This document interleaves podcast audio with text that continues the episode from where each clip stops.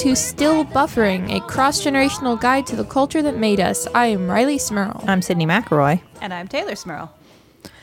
So, our weekly check in before we get started. Everybody mm-hmm. doing well? Y'all doing okay? Well, yeah.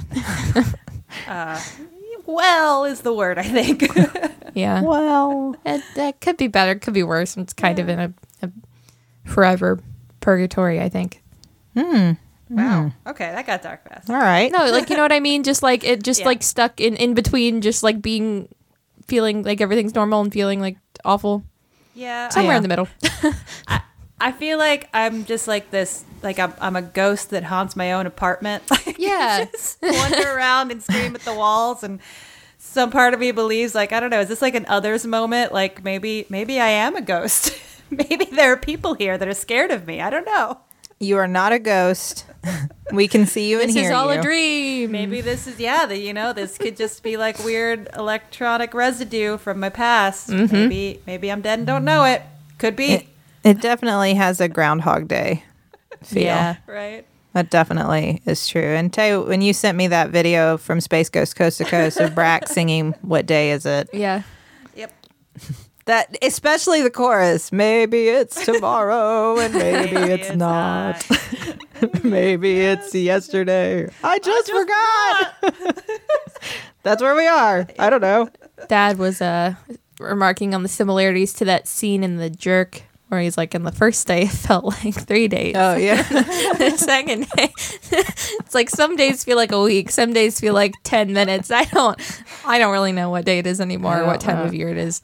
I have this has caused me I've talked before about Charlie's homework assignments and this I we, we've been so on the ball trying to like part of it is just you run out of new ideas of stuff to do with your kids when you're trying to constantly come up with new things to do with them inside your house hmm. and in and in your backyard. Like when those Yeah. are your limitations, I don't know. Maybe I maybe if I was more creative, although creativity is a real problem right now. That's a mm-hmm. that's a real problem. Yeah. Uh, it's true. I mean, just getting there. But uh, I we were keeping up on all of her homework ish. I mean, it's preschool, so it's not really homework. You know what I mean? They're like home. They called them home based activities or something. It's just like a fun craft to do at home. It's like a recommendation too. Yeah. It's like not. But the one thing that they were pretty clear on this last one was make a chalk drawing and send us a picture. And they were I, they were going to put them all together into a collage. Okay, cool. We can we can handle that. We draw chalk all the time. So that same day that we first got the assignment, took the kids outside, drew with chalk. Charlie drew Pac Man and some of the ghosts Very and some cherries. That's good. Not sure what the current obsession is with Pac Man. We have never played Pac Man. I I don't know. I mean, there are worse video games. I no, I have no problem with Pac Man. I just don't know. Sometimes your kids get this Yeah. stuff, and it's like, where did Pac That Man has to come enter from your? Justin somewhere. Yeah. I mean, I guess. it was just DNA built into Yeah. She was born with Pac-Man fever. she requested that song yesterday. We were having a tea party. I actually tweeted about this. We were having a tea party, and she was like, um, I, I- we were pretending to be the Peppa Pig family, Of course. and I was like, Peppa. Go ahead with your mummy pig impression, Sydnee. I don't want to do. No, mommy. go I'm ahead. so No, you gotta bad do at it. You gotta accents. do it now. You, you started it. You got to Yeah. finish it. Peppa, Georgie, what what music does one have at a proper tea party? And she was like, immediately, not didn't miss a beat. Alexa, play Pac-Man Fever, please. immediately. And I'm like, that's tea party music? Pac-Man Fever. Anyway. Yeah. So she drew Pac-Man and the ghost, and I took a picture of it, and I hadn't sent it to her teacher yet, thank goodness, mm-hmm. because her teacher sends out to the class or to all the adults on this app that we have that we communicate through. Uh, she sends out a picture of what she's put together so far as a reminder, like, here's what I've got so far of all the kids. Now, don't forget to send in your picture. And what this is is their class photo. Wait, what? Oh no! This is going to be their class photo because they won't have a class photo because they didn't get to do that. So she's putting together, it's very sweet, it's a lovely idea, a class photo of each of them with a chalk drawing. not of it, Not of a chalk drawing. So there's all these adorable pictures of these cute little pre-K kids with their chalk drawings and they're all like dressed nicely and they've some of them have like posed with like they're laying on the pavement like interacting with the picture, you know, and they've written their names in chalk and they're just great. And I have a picture of like Charlie's feet next to uh, Pac-Man. I mean, that's a good representation of, of Charlie's. That's some, yeah. I like the individuality there. You know. Yeah.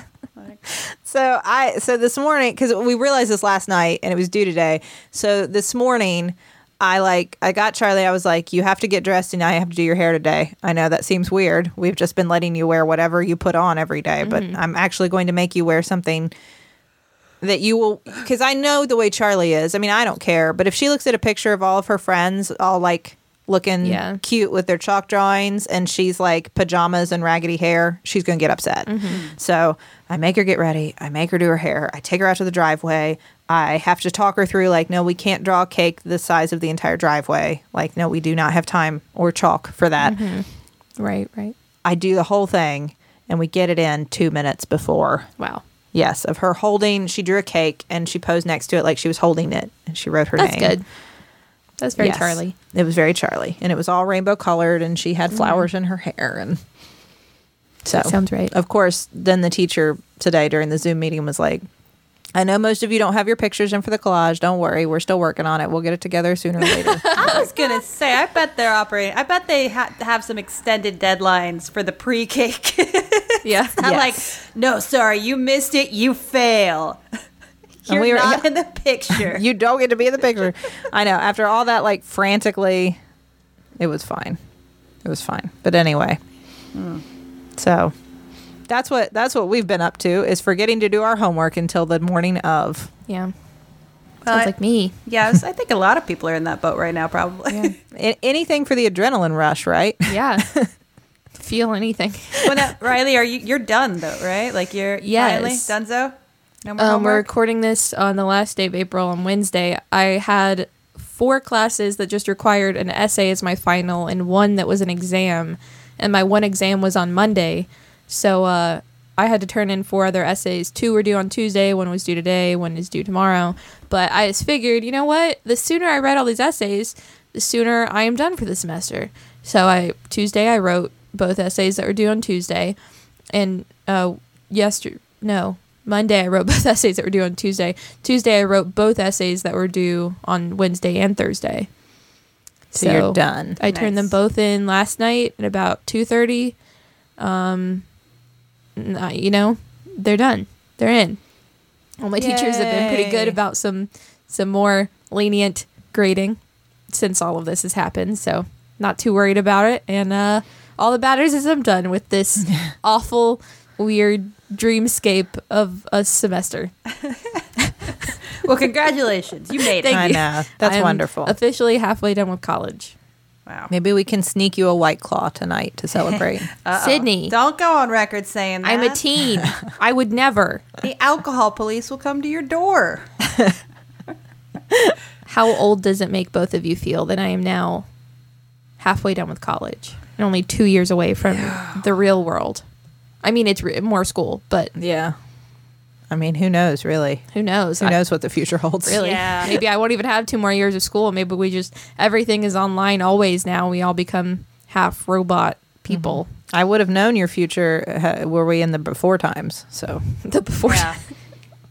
there is no before times anymore. yeah. I don't I don't know if there's a real world out there that you can emerge. into. I don't. I don't think there is anymore. America has always been at war with coronavirus. like Divergent when they finally figure out their whole utopia or dystopian society was actually just an experiment and there's a real world out there. Mm. That's how this feels. like in The Giver. That was how I always imagined Yeah. the end of The Giver was. Yeah. Like someone out like there's a real world somewhere out there and they're just experimenting on all of us right now.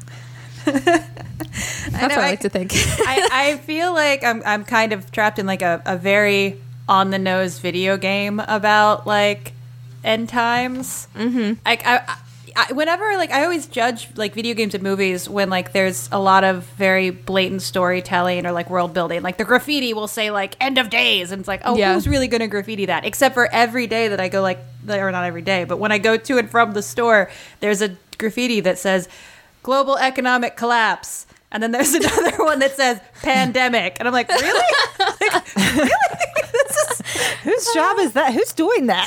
for all of it's for all of our alien visitors, so they understand the current state of the world whenever they land. P.S.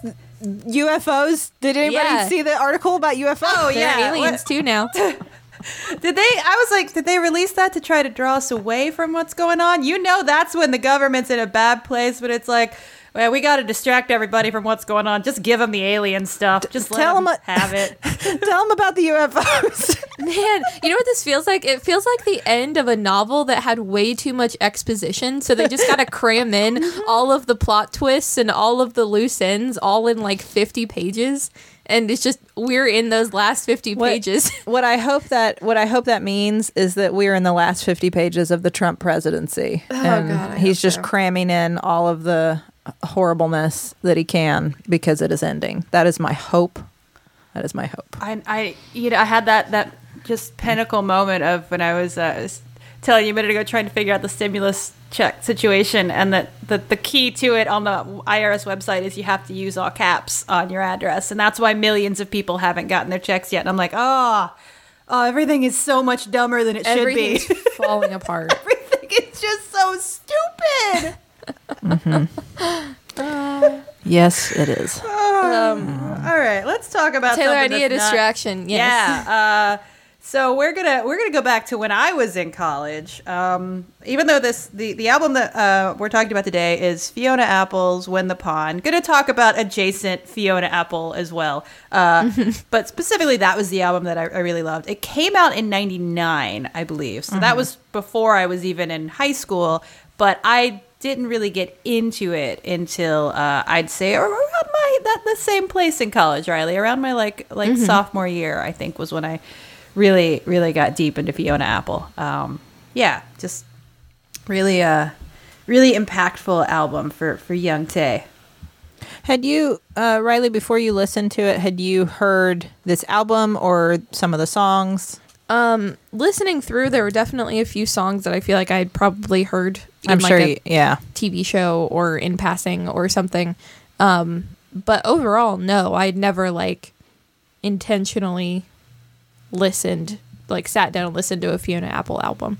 Um, but I really enjoyed it. It was. Um, I remember we did an episode way back when we first started this, and I d- we did the episode on Dodie Clark. You all had mentioned that there were some similarities there to, to Fiona Apple, and I I see that it's very like the kind of like alternative, but not like all the way alternative music that's like right on the edge of pop or rock or um I, I don't know. It was it was very good. I enjoyed it. I listened to all of Win the Pawn, and then I listened to a few songs off her album that just came out this year or last year. This year. Oh, Just yeah. came out. Yeah, Just just, came like out. this Yeah. uh, like week uh, two weeks ago. Yeah. Some Um, some unit of time. Time. Yeah. is- Time doesn't to measure, exist. but recent. but uh, I, I actually did prefer the older album more Mm. as opposed to the newer one.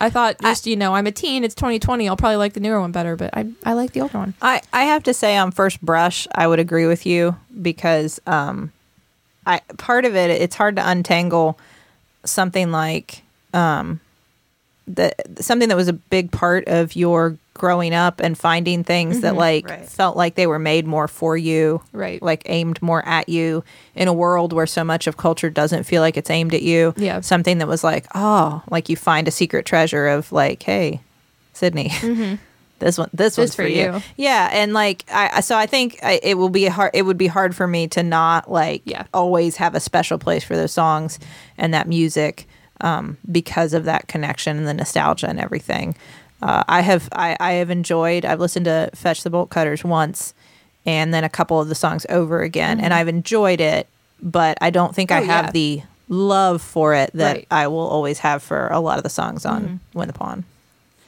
Well, and I think because I, I, I, Fetch the Bolt Cutters is brilliant, um, but there's something almost uh, like when we get into Win the Pawn, there's so much conflict and like declaration and defense of yourself that's there that I really related to when I was young.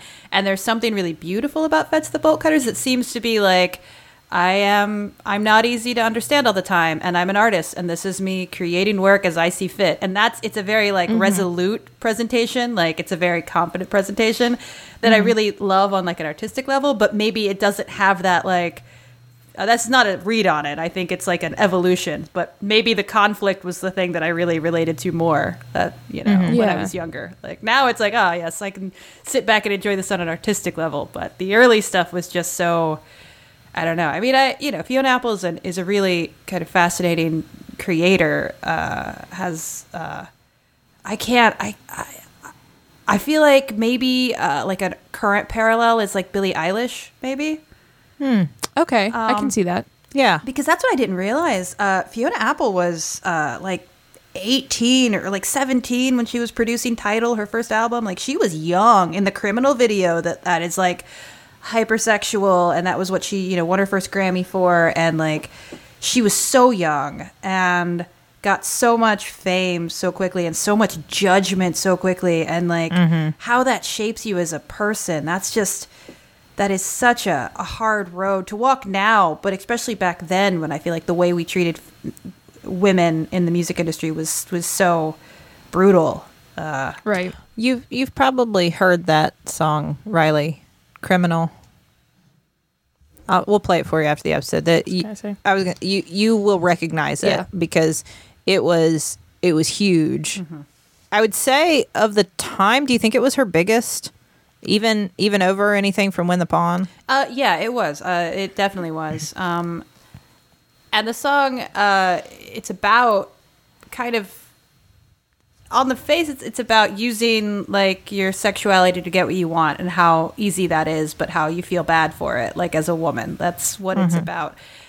And I feel like that song, as much as it was her big hit that launched her to fame, it also sort of encapsulated her as this, like, you know, messed up, seductive, like, dangerous, you know, dark girl. That that persona that was not really her, you know, that she she had to kind of fight back against that in her career. it it really and i think you're right and the the video did that mm-hmm. so like it it put the in case you were wondering if the song was like that i think the video stuck a pin in it and said yes because and rileigh i don't know if you've ever i know that music videos are not as much a thing now Right. but like when the video came out it's she's in like like a slip kind of thing.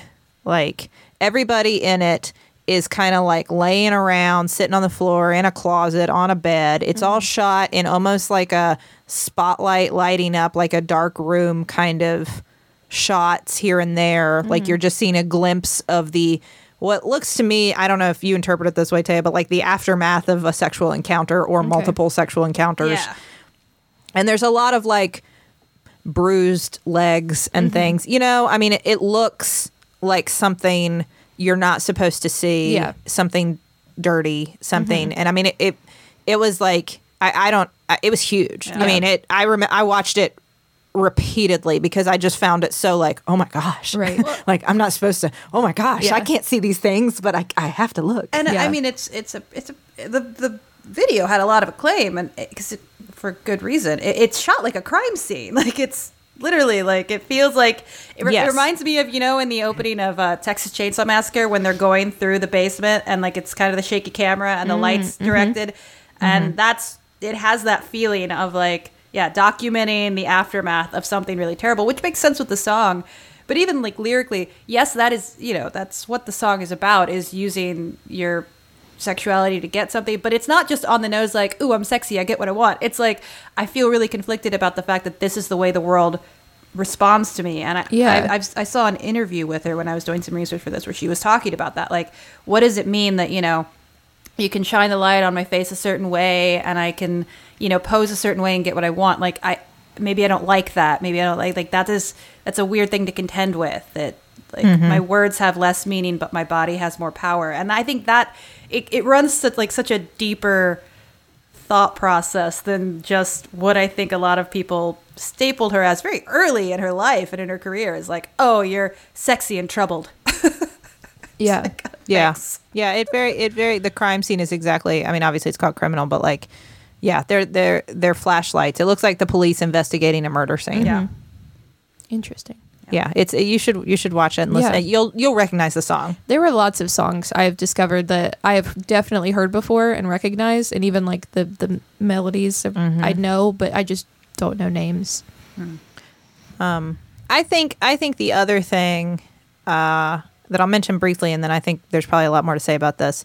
But I think the other thing that, for my impression of Fiona Apple at the time, and I don't know if this was good or bad in the long run. I feel like she got tossed in with a lot of other artists because there was she was at that time where it was like, well, now women can make music for mm-hmm. themselves. Go ahead, girls. Make your little songs. Like Yeah. it, it felt very like you're allowed now. Get angry and make some songs about it. we'll let you. And she got tossed in with every other artist who was doing that. And that's not necessarily a bad thing because it was a, it was very popular. She rode Right. that wave of, of that kind of music becoming popular and women my age at the time seeking it out to try to find more of it. Um, but I think it also lumped her in in a way that like didn't distinguish her as an artist. Mm. And you could make that you could level that same complaint towards a lot of the female artists who were tossed into that basket Right. when the things they were doing, yes, had similarities. You know, they, they were both playing a piano or whatever. But the music they're making and the stories they're telling were their own. Mm. But it's so like our culture to say when, you know, when music is made by men or a man, like it is allowed to stand alone and be viewed as its own thing. Whereas at the same moment, all these women are making music. So we'll just call it all chick music and Right. angry chick music. That's what it all was. It was all, oh, that's some more of the angry chick music that everybody's listening to right Yeah, now. right. And it was all just tossed in together where all these artists were doing their own thing mm-hmm. Um, and getting very little recognition for the individual artistry behind what they were doing. And she was young too, right? Yeah. When she started. I mean, that's even more so just a I don't know. I feel like there's a difference between making the the quote unquote chick music and like using your position as a quote unquote chick artist to like make a statement about the music industry and about being a famous woman when you're young. I feel like that's what she did a lot. That's mm-hmm. how her music sounds to me. It's like it's not just I just want to be famous and make popular music and everyone will like this, so that's why I'm making it. It was like this all has meaning. There's meaning in the words and the way the song is crafted and the the you know things I've chosen to sample and put in here and like it's all Sure. very much like a statement, like a cohesive, almost like when you listen to a musical theater album and it's all like one cohesive like message and music. Like that's how I felt listening to her album was just like this is all one thing. This is meant to be listened to as a whole. I think that's very true. Well, and I think uh, it's beautiful, kind of the the reason she gives to why she started writing music. She started young, like she was writing songs and learning the piano at like seven. She is a That's like crazy. young, like this is what I'm going to do. But she says that she started writing because when she wanted to be more succinct in an argument with her parents, instead of arguing with them face to face, she'd go to her room and write a letter about how she was feeling, and then she'd come quietly and give it to them. And I think it's really beautiful. Her statement was at that point, it didn't matter if I won the argument or not. What mattered was that I succinctly said what I wanted to say. And Wow. That's and I feel like that that idea of like I'm writing what I my I'm writing my side of the argument and that is my piece.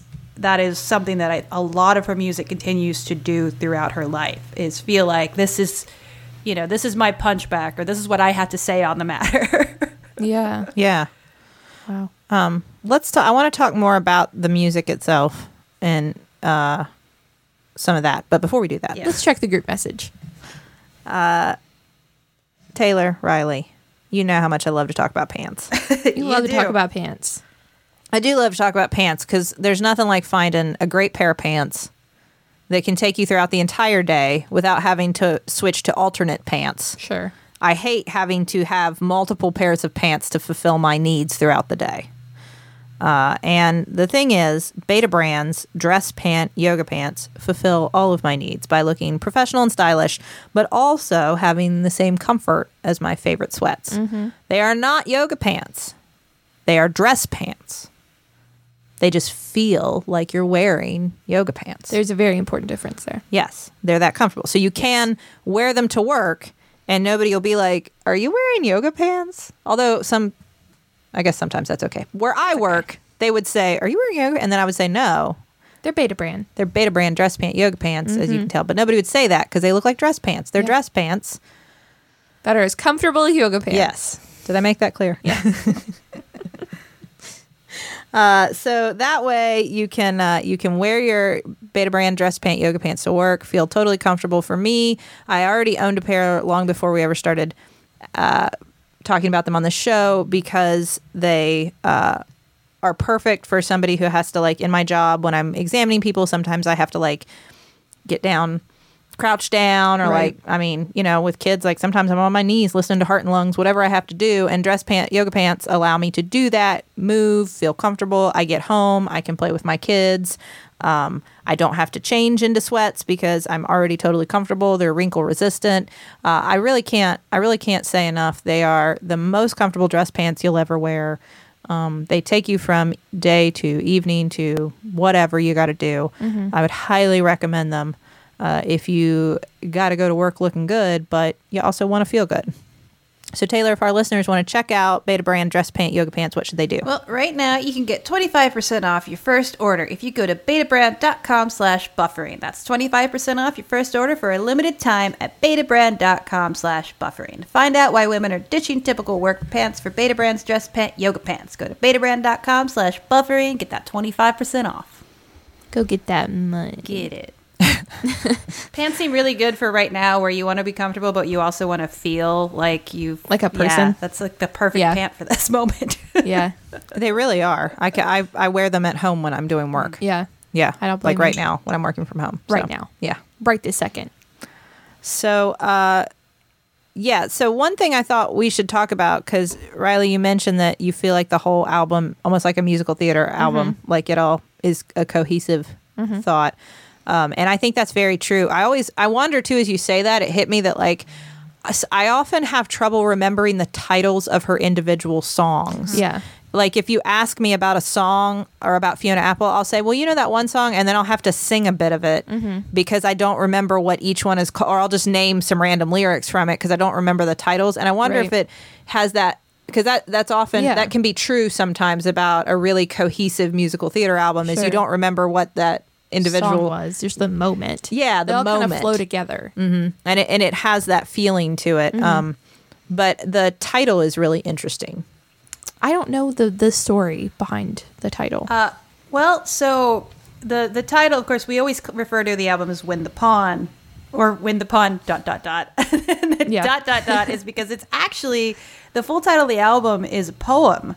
Um, uh, I don't know if I should read the whole thing. I don't know. It's not a v- I don't. It's not it's that not long. very long. Uh, so the, the actual poem is uh, when the pawn hits the conflicts, he thinks like a king. When he knows, throws the blows when he goes to the fight, and he'll win the whole thing before he enters the ring. There's no body to batter when your mind is your might. So when you go solo, you hold your own hand, and remember that depth is the greatest of heights. And if you know where you stand, then you know where to land. And if you fall, it won't matter because you'll know that you're right. Uh, really kind of beautiful and succinct. Um, Yeah. And the, the story behind the poem is actually uh, so this is the thing about Fiona Apple. She, you know, had Tidal come out, uh, the criminal video, the criminal song got, you know, massive praise, but then she got so much hate.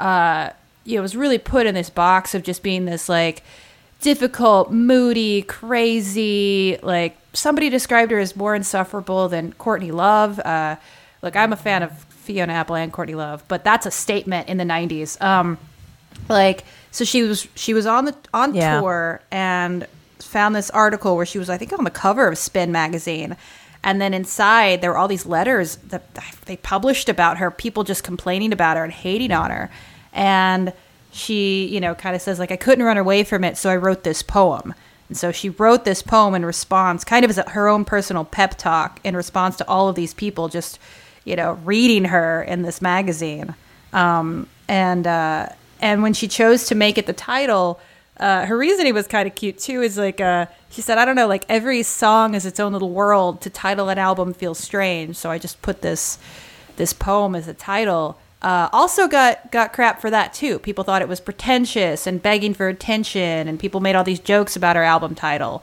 Uh, it held the wor- like was in the Guinness World Record as being the longest album title, but only for like a year or two because then like a year or two later, another band like a, a bunch of dudes had a really long album title, and then Chumbawamba did, and they never got crap for it. But she, you know, only, only did that for like a minute. and then Chumbawamba did. Yeah, I think I think that really was like they they took the title for a minute of having the the longest album title. I don't know, but you know, That's just one of those stupid things that you make fun of someone famous for, usually because they're like a woman. like that's honestly like if that would have been a man doing that, some popular famous, I don't know, 90s artist, I'm not even going to try to name one because I'm not going to name one that was probably actually popular. Um if they would have done that and made it like a super long, like deep, meaningful poem they had written, everyone would be like, "Oh my gosh, they're so like deep and sophisticated and intelligent." But Fiona Apple doesn't. It's like ugh, she's so pretentious and snobby. It it well, and it really speaks to the the shame of like. I mean, I guess I was about to say men male artists don't get thrown into the same bucket the way that we're talking about Fiona Apple and other female artists of the time. Um, but I guess like boy bands would probably dispute yes, that. they would have something to add to the conversation. Uh, they, they definitely entered the chat. right. They definitely did, and and I guess do are there new ones? I don't know. Boy bands? Are there new boy bands? I could not. I have no idea. Do the Jonas Brothers still count? Are they a man band? They're all kind of old now. Uh, are they allowed to have I guess- emotions and individual presences now? Is that has that happened for the Jonas I think Brothers? they are. That's good. You know what? I think they are now. That's good. Because that's really the difference is that I always feel like, I mean, women kind of have to be products and products have to like have reliability and like shiny packages, but men can be people and they're messy and they kind of, you know, they can they can walk out on a show and it's like, oh wow, he got mad and walked out. That's so manly. Yeah. But like a you know a woman does it, it's like, no, you're not supposed to do that. You didn't function properly. Well, and you don't see like I, I always think like so much was made of, about the time about like uh, I saw one description of Fiona Apple's like her moody piano playing or something. so much was made I'm in a bad mood, so I just compose an eloquent piano composition. Yeah, that's Yep. how it works. That's how I get out my angst. it's like the idea that period you wrote a concerto. well and that I what they're trying to talk about I think is like is when it's heavier when the music is heavier when you can tell that she is she is hitting the keys more forcefully Sure.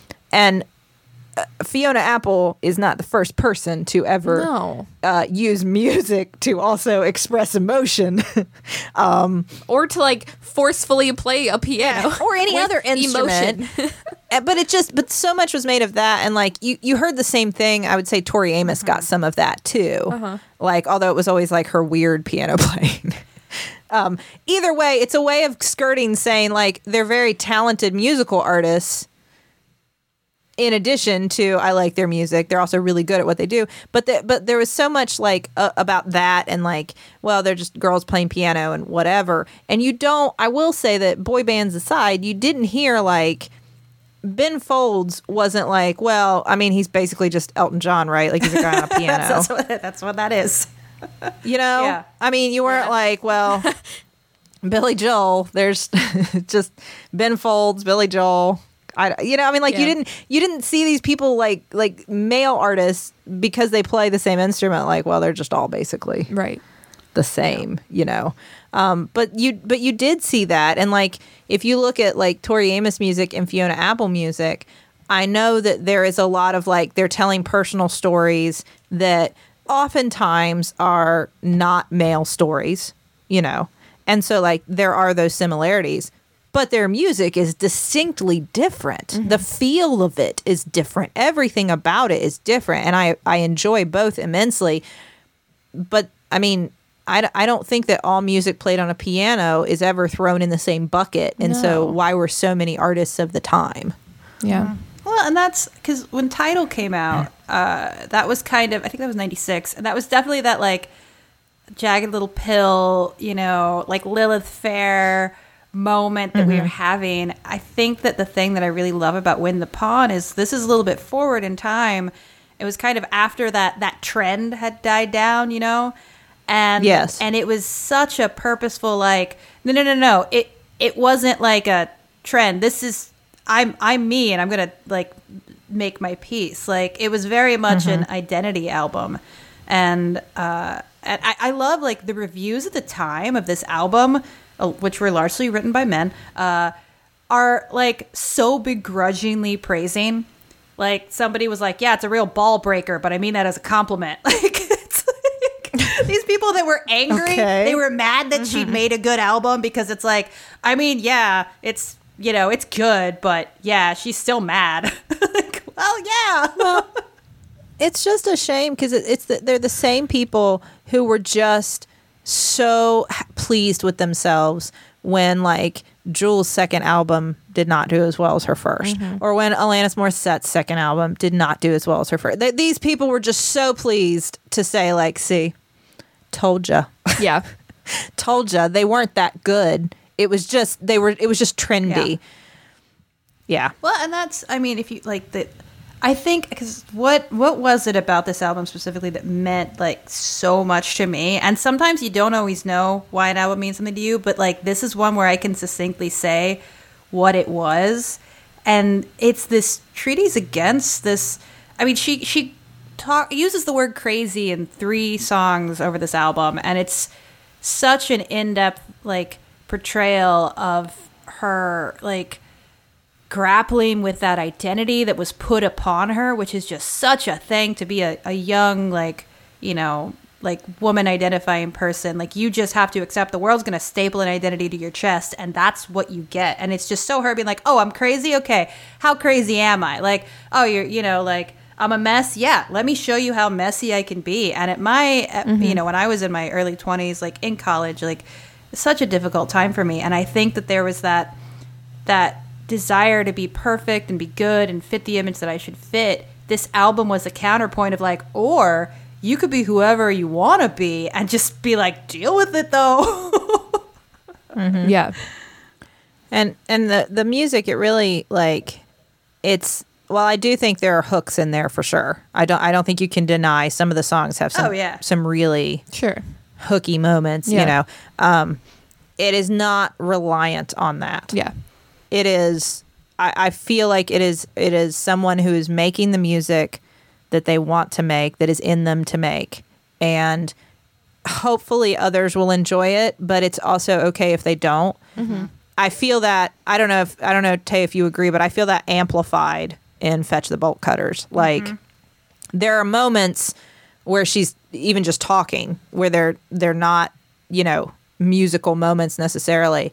And i, I feel like it is it's a whole artistic work It is Right. more than just music it you know it is elevated to an art piece in and of itself Yeah. And I'm I'm going to talk about something that's a little a little difficult about her her personal life. Uh, so you know, trigger warning about sexual assault. She was uh, she was raped when she was like 12 years old, uh, and she said that she's never purposely written about that. But I think that like there is a purposefully impenetrable quality to her music that uh, and she's uh, on Fetch the Bolt Cutters. She talks about it more directly. She has references to her assault, but um, I think that that is something that a lot of people can feel in her music. Is I I don't want to be accessible to you, and I don't have to be. I don't have to be digestible, accessible, or you know penetrable to you, and that is a very powerful like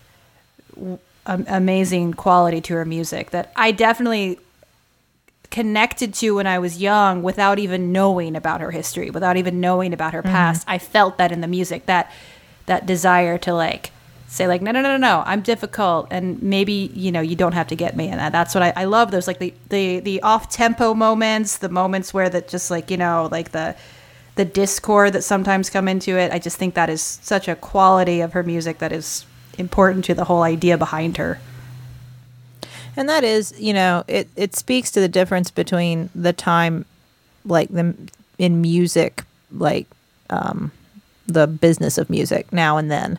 Uh back in the 90s it was so there were so many artists coming out constantly who were like getting big for five minutes and like for one song and then they would just move on the, the you know the music companies just move on to the next one move on to the next one. And like you said tay it had to be packaged. It had to be either part of the trend part of the theme you know just throw this song out there because it fits. They don't have anything else that fits. Move on to the next band. Um, or it had to you know uh, if it was gonna an artist was gonna have a career they had to have their own like already Thing. for you know yeah merchandisable Yeah. thing um and it is hard to do that i think i think that uh the more you listen to her music the more attached to it you become but as like a radio hit yeah. th- not every song is going to immediately pull you in on the radio listening to it as a piece is more of an experience Right.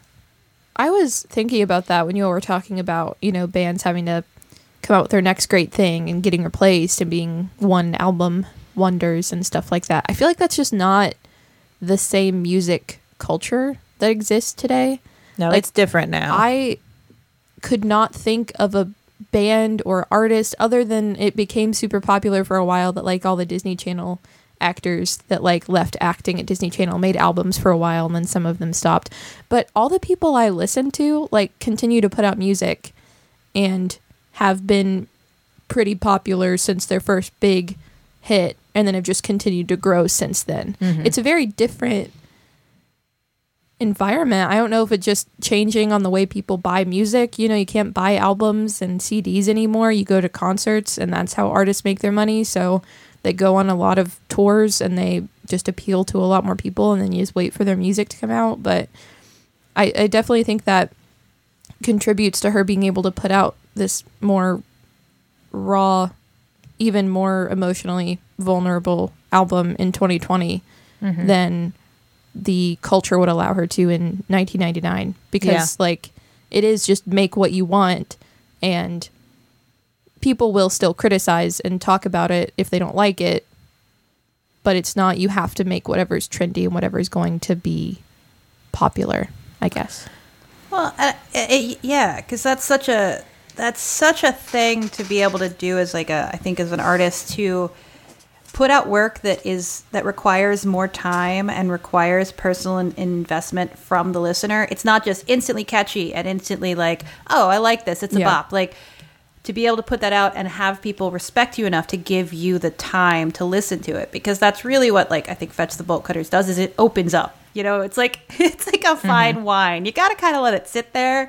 You got to let it sit in the background and go like, "Oh yeah, this is beautiful." And I I do agree that it the the, the atmosphere is so different now that maybe also I think the respect that we give to to Yeah. women creators is hopefully I feel like increased a little bit. But uh yeah better than it used yeah, to be that you know Yeah. now now it's like we're willing to say, oh, I am going to listen to this and I'm going to try to get it. Like it's not it's not your job as an artist to give me something that I can just instantly understand. I it's my Mm-hmm. job as a consumer and appreciator of art to actually try to en- en- engage and interact with it, which is Mm-hmm. more the the respect that she always deserved, but you know she can Right. command now. It it's the way we're talking about it that's a lot more akin to um, the way you should really experience like a classical piece. You know i mean to really appreciate like a like a classical piece of music the more you listen to it the more you find those things and feel those things and become it becomes something that you're close to. And um i think her music it reminds me of that feeling. Like the more i listen to it the more i feel like i experience it and i get it and i feel it and i i find things in there that were hidden that i hadn't noticed before. And um, that's quite an accomplishment for an artist to do on their own without an entire orchestra. Yeah.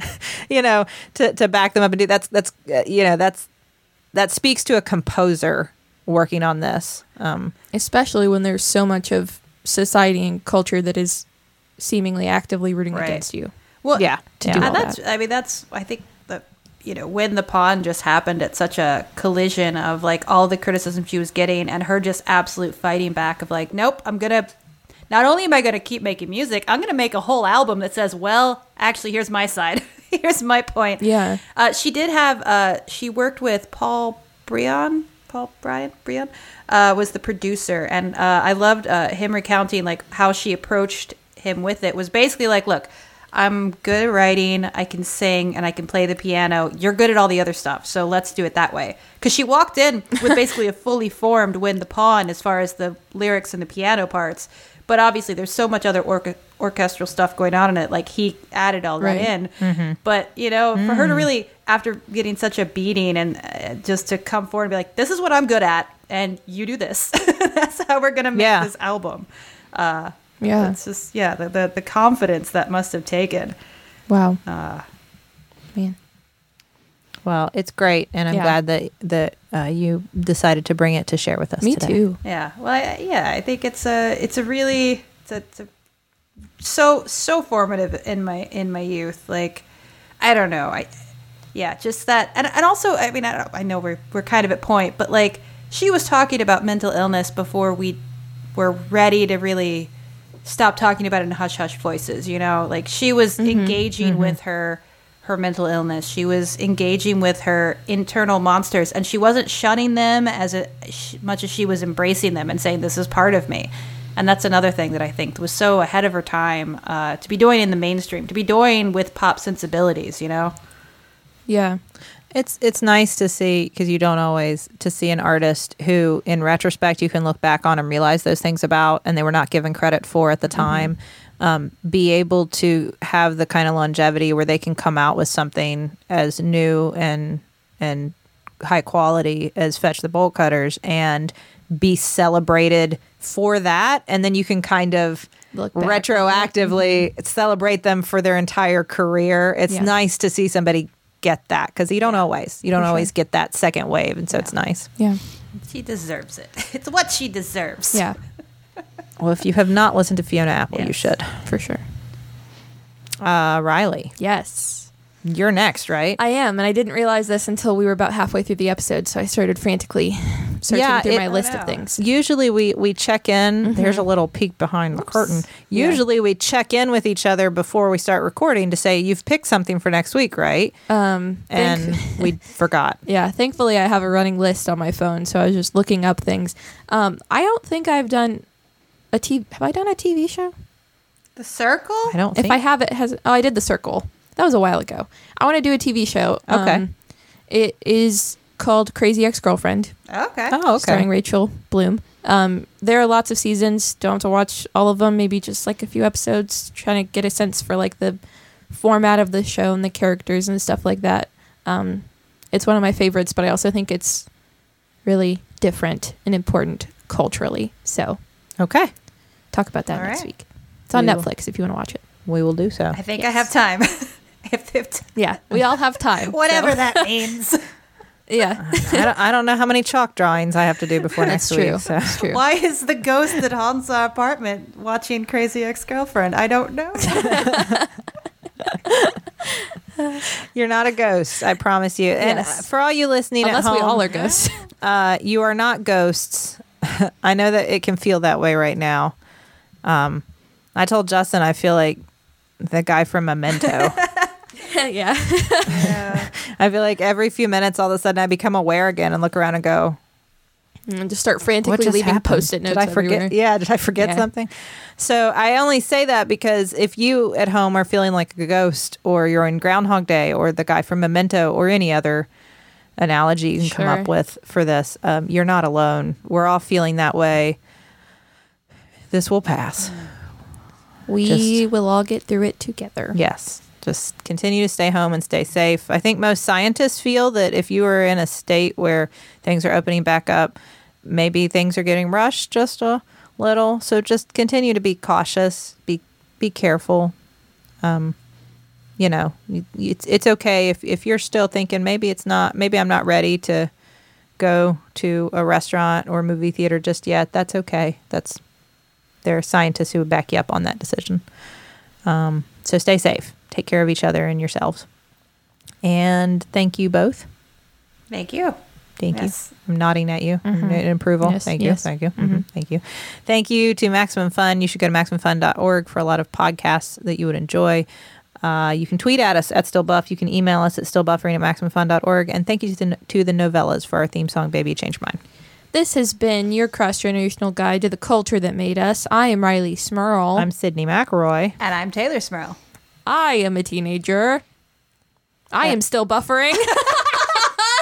I am still a teenager, but I am still buffering is our new thing. I am still buffering. And, uh, I am too. two. I'm sorry, I'm still a teenager, so it's just confusing. It's fine. It's all fine. It's just that's all. It's it. We're well. Is it Sunday? You're well. I don't know what Is day it it is. Monday? Tuesday, please do better. Wear Tuesday. Eh?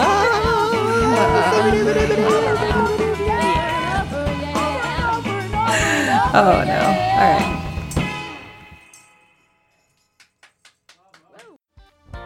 Video games. Video games. Video games. You like them? Maybe you wish you had more time for them? Maybe you want to know the best ones to play? Maybe you want to know what happens to Mario when he dies? In that case, you should check out Triple Click. It's a brand new podcast about video games. a podcast about video games, but I don't have time for that. Sure, you do.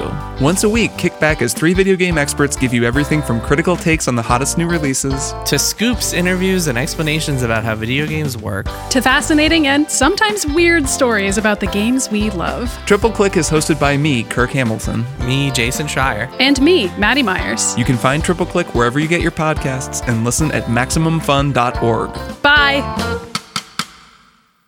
MaximumFun.org. Comedy and culture. Artist owned. Listener supported.